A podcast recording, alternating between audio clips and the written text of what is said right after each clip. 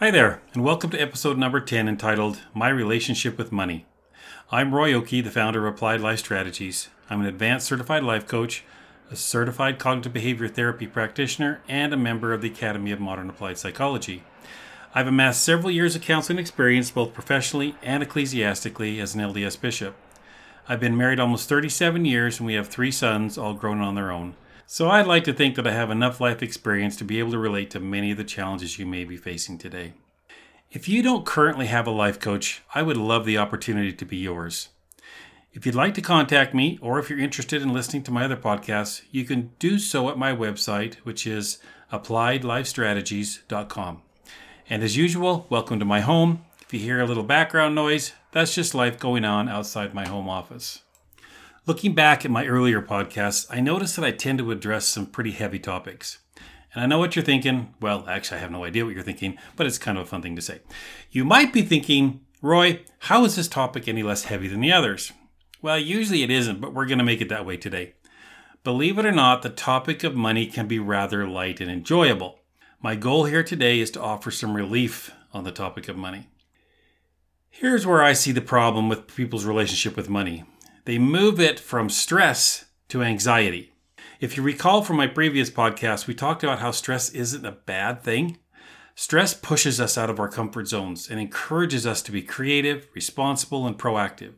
So if you're stressed because you want to manage your money wisely, stress can be just the ticket you need to push you towards learning what you need to learn and doing what you need to do so you can put your money to its best use. Or maybe I'm stressed every month because it's a stretch to meet my obligations. Stress can give me the motivation to look at different ways of managing my debts, for example, or discovering creative ways to generate more income. But you might be asking, don't I want to eliminate stress? How many times have we heard live a stress free life and blah, blah, blah?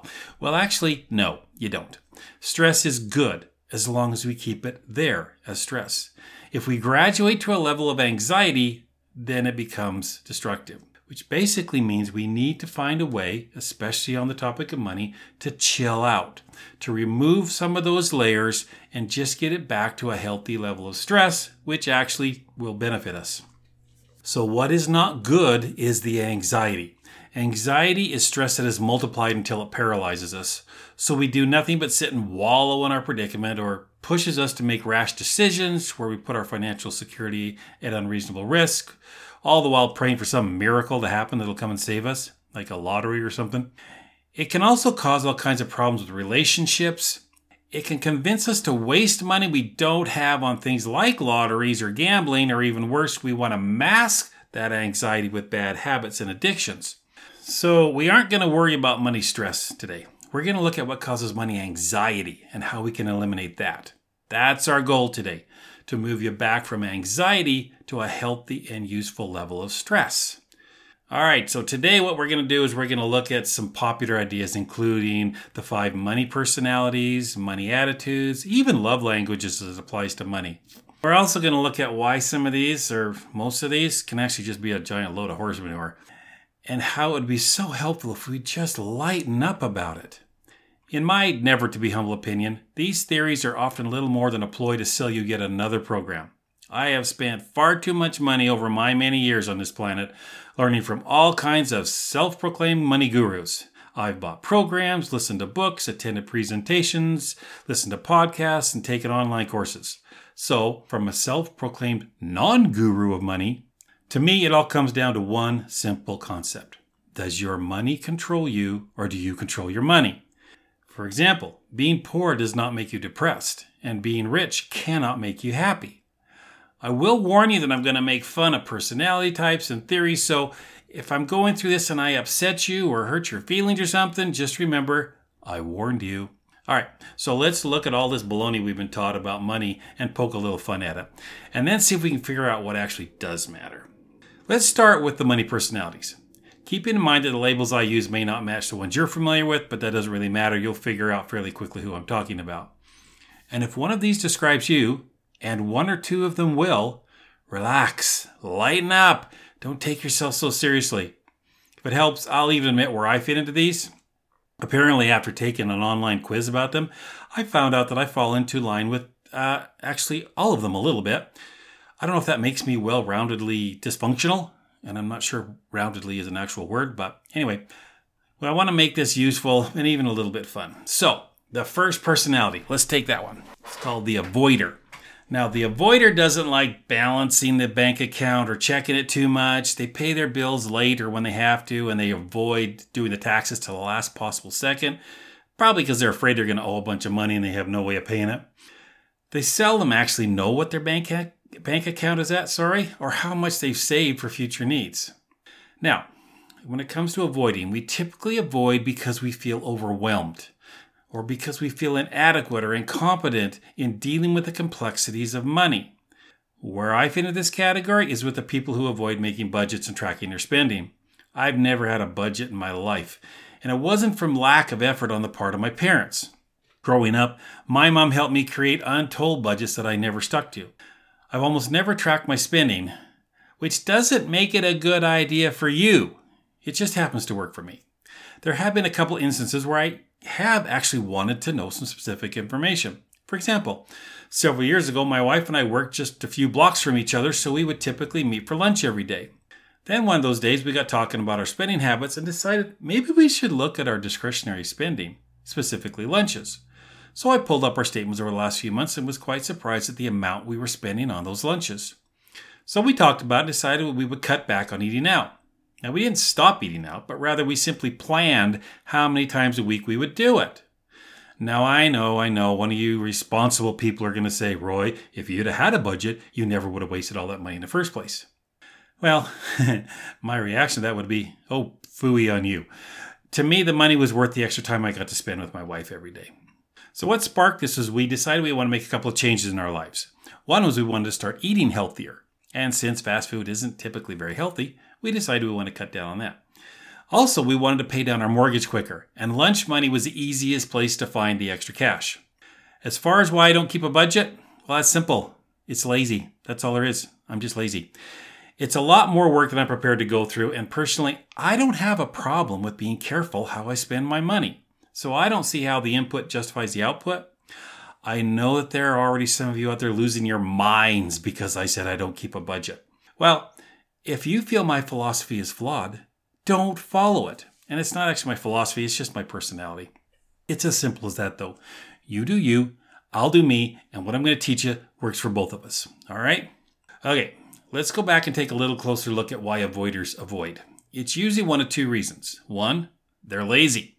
Okay, if you are lazy about money, I guess you have to ask yourself, what else are you lazy about that's actually costing you joy in your life? You might want to give that some thought. The truth is that very few people, though, actually are lazy about money. There is a reason they avoid, and it tends to put them into this next category. And the next category is I'm intimidated or overwhelmed by money and the, everything that seems to surround it. And actually, this tends to include a lot of us. I spend a lot of time in my life in this category. If I ever got into a conversation with friends and the subject turned to things like investment vehicles, ROIs, dividends, futures, etc., I just wanted to run. Then one day I got tired of feeling intimidated, so I started educating myself. Now that I understand all that, I still invest pretty much the way I did before because at least I'm comfortable and I'm making an informed decision. I do things like paying down my mortgage and investing in low risk mutual funds. Why? Because that's the path that will get me to where I want to be and it's the path I'm comfortable taking. And since I have better things to do with my time than obsess about money, it works for me. It may not work for you. That doesn't matter. So if you are uneducated about money, maybe ask yourself, why?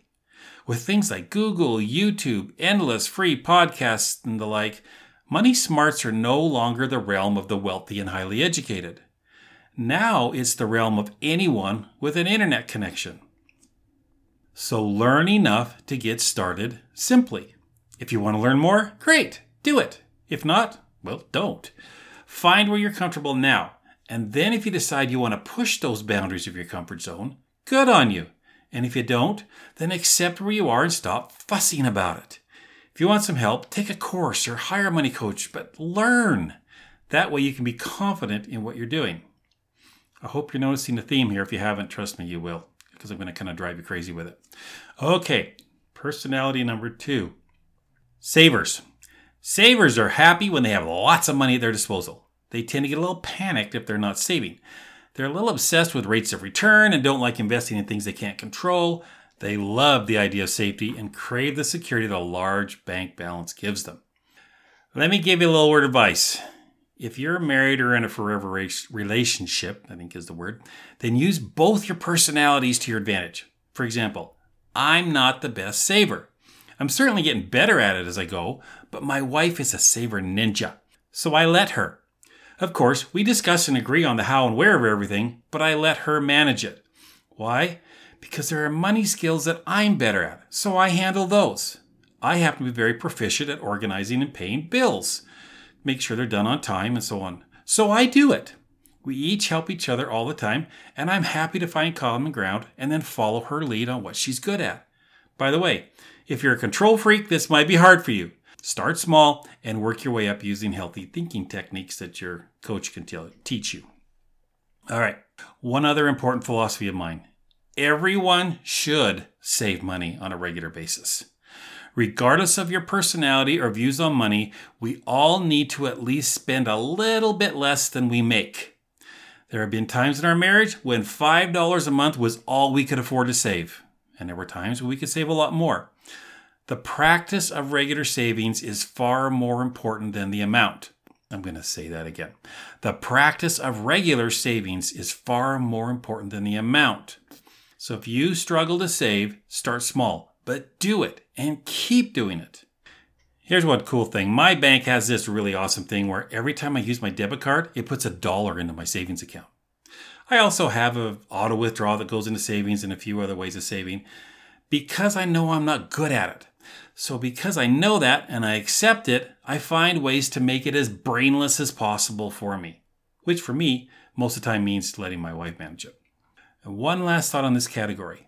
This is to all you self righteous savers out there. Have you ever noticed that people who are really good at saving tend to be really self righteous about it and they love to brag and tell you about it? Well, here's my thought those of us who are not good at saving do not appreciate self righteous lectures and rants from those of you who are. So please keep your wonderfulness tucked away unless it's asked for. that might upset a few people. Anyway, number three hoarders. If you are a hoarder, chances are you may not realize it, or at least you may not realize the extent to which you hoard. And you probably don't appreciate it when people point it out to you. So if you are a hoarder, don't worry. It'll be our little secret. I won't tell a soul. Hoarders love to save. And we're talking about money here for, for our purposes today. But more than that, it's why you save the money because your motivations are fear based. If you're a hoarder, you have fear based motivations. The future and the unknown are very intimidating and sometimes even frightening. You don't save to be able to afford things, you save to protect yourself from the future and you may not realize it, but you probably have no plan on how you're going to spend that hard saved money once the future actually arrives. You tend to have a lot of anxiety in your life, and especially around money. Safety and security are very emotionally charged subjects for you. It's interesting that most hoarders don't have a problem spending money on themselves, but they don't like spending money on frivolous things like, I don't know, gifts. If you feel obligated enough to buy a gift and you're a hoarder, it's likely inexpensive or on sale, very practical, and sadly boring. The problem with hoarding is it is the product of the monkey brain and unhealthy thinking patterns. Why? Though if I hurt your feelings, I'm sorry, but it is selfish. It's all about you. It's about your term long security. And if you're an extreme hoarder, you may even feel the need to keep your money close to you and even hide it out of fear of losing it. You know, the people that stuff it under their mattress or into their closets and things like that. If this describes any part of you, you need to work on developing healthy thinking. All right. So, again, like I say, if you need help, get it. All right, let's go to the opposite end of the spectrum. Let's talk about spenders because spenders are fun people. They love to treat us when we go out to dinner. They like to buy extravagant gifts, drive fancy cars, they go on the coolest holidays. We all know a few, and if you're one of them, then you probably have a lot of friends. The problem with spenders is that their lives are all about the here and now. Now, the problem with that problem is that it sounds kind of hypocritical. As life coaches, we're taught to encourage people to live in the here and now, where you let go of your past and stop fretting about the future. That said, there is value in learning from your past and planning for your future. I'd love to get all that psychology about spenders, but that's going to be a long, boring thing, and we're not doing long and boring today. So, in summary, here's some basics about spenders, or at least some of the motivations, okay? Some spenders are terribly arrogant people and they spend for show, i.e., they need to create a, a, show to convince you that you're that they are as marvelous as they think they are. Some spenders, which is a bigger group, are terribly insecure and spend for show. And why they do this is to try and convince you that they are the person they wish they were. Now, there's, you know, the funner ones. These are spenders that are adventurous and they spend to finance these adventures, or they're givers. You always want a few friends of those. Uh, they spend their money on gifts to show love for other people. I've known a lot of spenders in my life, and to be honest, I don't know many that were truly arrogant. Almost all the spenders that I know fall into the categories of insecure, adventurous, or giving. So to me, Spenders are typically pretty cool people. If you're a spender, you can pick a category that fits honestly with you. It's a good idea to be brutally honest with yourself and pick a category, maybe two, because they often overlap. Keep in mind that none of these personalities are necessarily bad. I mean, they all serve a purpose. The trick is to make sure that we understand our motivations and then own them so that they don't control us. If we control them, we got it, right? Like other personalities, they lack balance, though, which is what we're going to try and deal with today.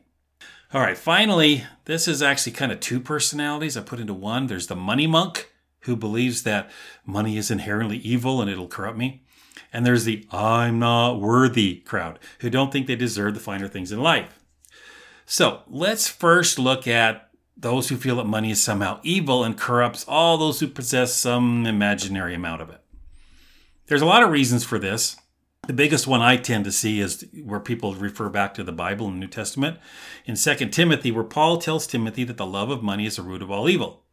Notice, Paul never suggested that money was the problem. It was the attitude toward money that seems to be his concern. And here's the truth, and you're going to have to really wrap your head around this if you have a challenge with this. Money in itself is neither good nor evil. It can be used just as easily for helping others as it can to oppress them. Money is 100% completely, utterly neutral. It is the attitude towards it that is the problem. If you look back even through the Latin and Greek translations of that verse, it refers to obsession or extreme greed. So, you know, lighten up a little bit on that one. I can use money to make my relationships and even my world better, or I can use it to harm them for my own selfish purposes. It really is that simple. There's nothing more to it. And we need to stop creating all these imaginary meanings about money. Money is neutral, it's people that are not.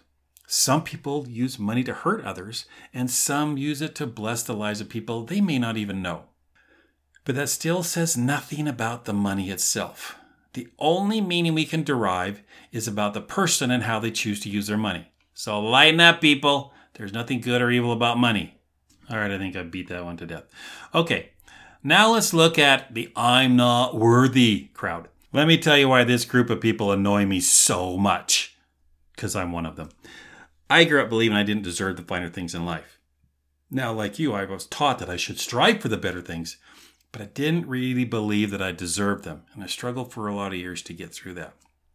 Just before I turned 40, we sold our home and anything we felt we could part with, and I went back to university.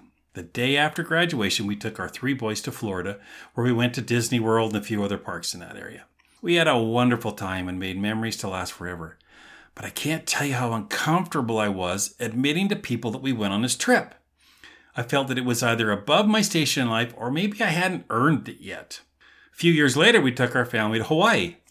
While we again had a wonderful time, and I wouldn't trade those memories for anything, I struggled with feelings of guilt and unworthiness. Fortunately, over time, I've learned to get past that quite a bit, but I think it really hit me one day when Trace, my wife, and I were in Hawaii with some friends. I realized that whether I was staying in a room that was 200 a night or 2000 a night, the scenery as I drove up the road to Hana was exactly the same. The view was exactly the same from my reasonably priced vehicle as it was for the people driving right behind us in their Escalade. just as the view is the same at the top of Waialeale for everyone there, regardless of their financial circumstances, and regardless of how long it took some of us to save to get there. I can choose not to allow money to define my experience. Looking back, it's a little sad how much joy I've robbed myself of due to my insecurities. So, my advice chill out. Just love the moment. It's amazing to me that thousands of people travel every year from all over the world to come see the Canadian Rockies, which are about an hour drive from my house. I don't need money to experience the wonders of this world or this life. It's all around me, wherever I am. Now, this one's a little bit of a downer, so I'll make it quick. Regardless of how you define love languages, if you or someone you know uses money to attract love, then you or that person should consider getting help with your thought process. And here's why. If you use money to express love, that's great. But if you expect a return on that, then it's selfish. And that takes the joy out of the experience. So when you are using your money for good things to, to help others, ask yourself Am I doing this because I like myself better when I do? Or am I doing this to promote myself to others? Just give that some thought. All right, back to poking fun at money theories. There's a popular movement out there that tells us that we can either look at money from an attitude of scarcity or abundance. And of course, the people promote this and they tell us that we should adopt an attitude of abundance towards money. This philosophy basically follows the idea that there's plenty of money out there for everyone and it's actually easy to make. All right, I have a couple of problems with that. First, have you ever noticed that those who promote this theory already have plenty of money and are usually quite proficient at making more? It's like they're saying that if I want to have money, I need to be just like them.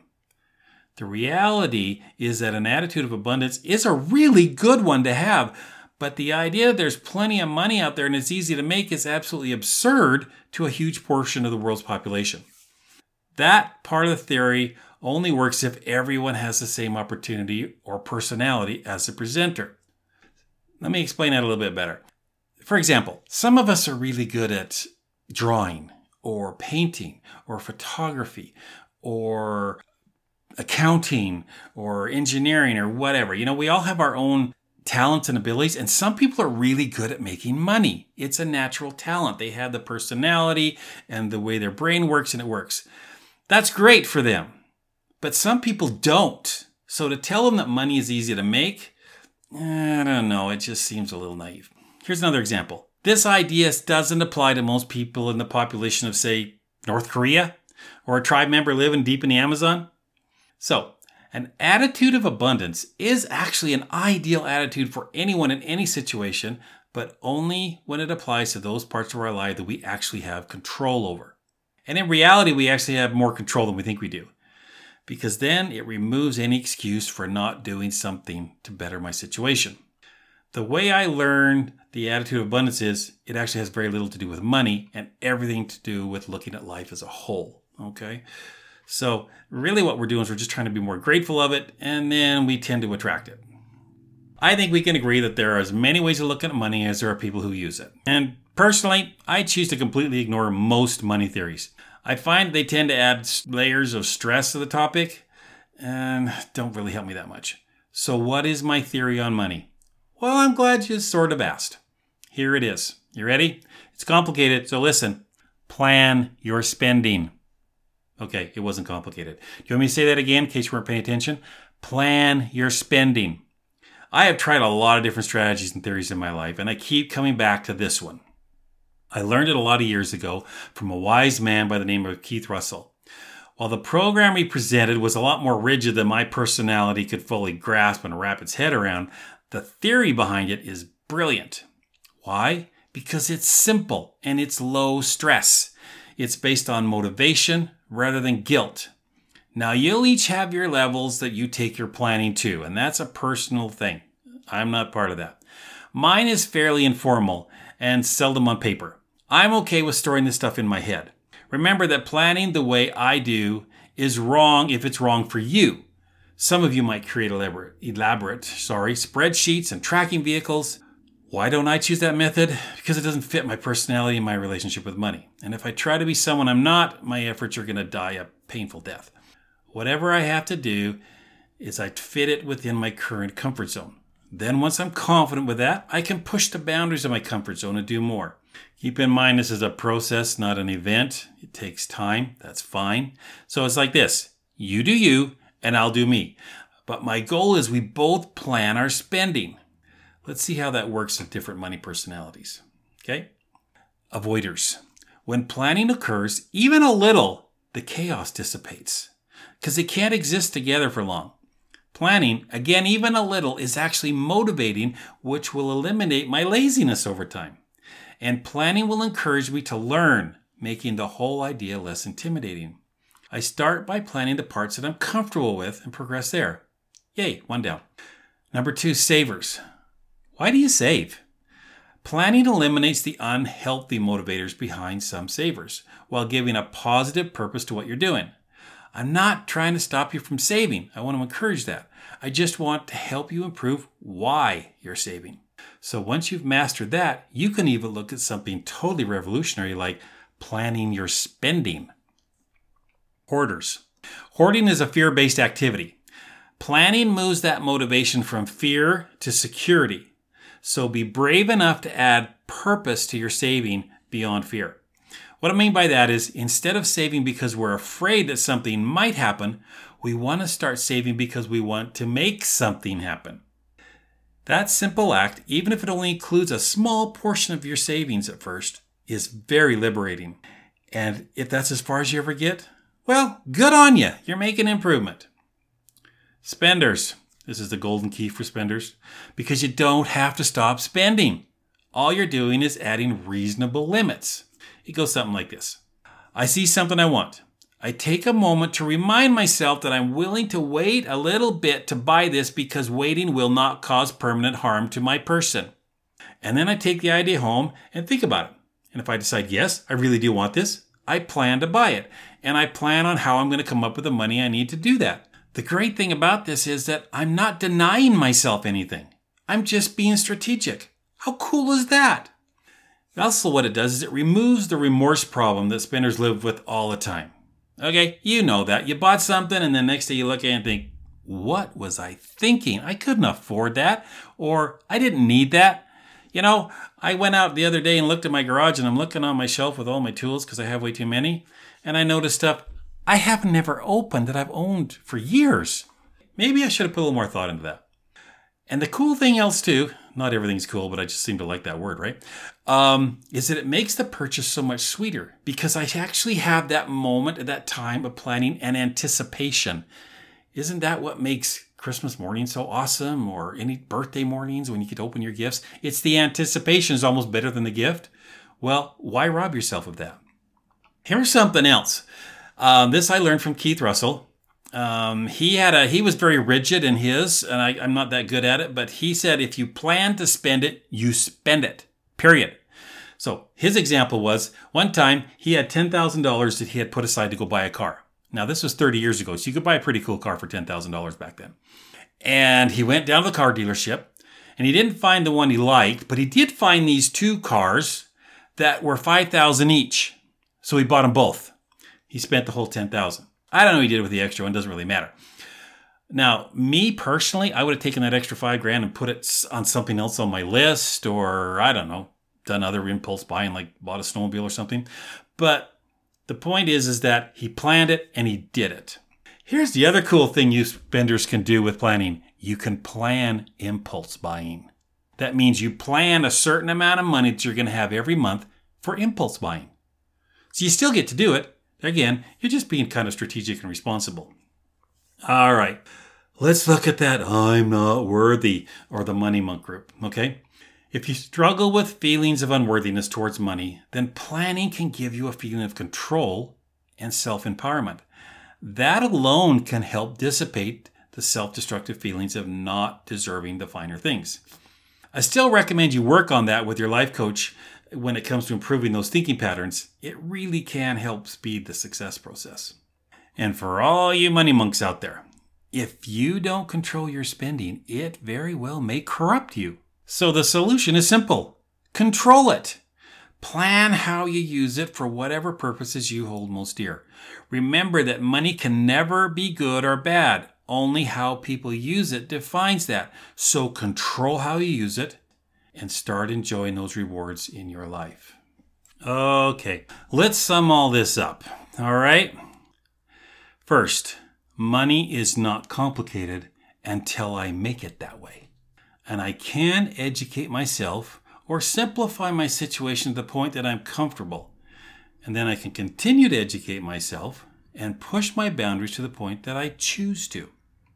Second, saving for the sake of saving is actually unhealthy. Saving for a specific, well defined goal is brilliant. Next, if I currently save out of fear, planning will help dissipate that fear, giving me a feeling of control. Okay? Next, planning my spending strengthens my spirit and helps me like myself better. Planning will increase my confidence in myself, my goals, and my state in life. Planning gives me control, and what I truly control cannot hurt me. Planning and regularly saving gives me power over my life and my future. My money personality has probably has very little to do with my actual personality and a lot more to do with learned behaviors and misguided beliefs. If I can learn things that hurt me, I can learn things that help me. Finally, I really just need to chill out and stop complicating this. As I said earlier, there's a lot more to this planning your spending than I can hope to explain in this podcast. It takes a little while for me to go through it with a person and kind of customize it to their personality and their behaviors and habits. But this is a great place to start. Like anything else, we have to have a place to start. We got to start somewhere. So if you're struggling with money, this might be a great starting place for you. I do hope you found this episode interesting and useful. Please let me leave you with these thoughts. You are not broken. You're an imperfect being, which is awesome, by the way. You can harness the stress in your life by learning to remove the anxiety. You can be slow to judge and quick to show kindness, especially for yourself.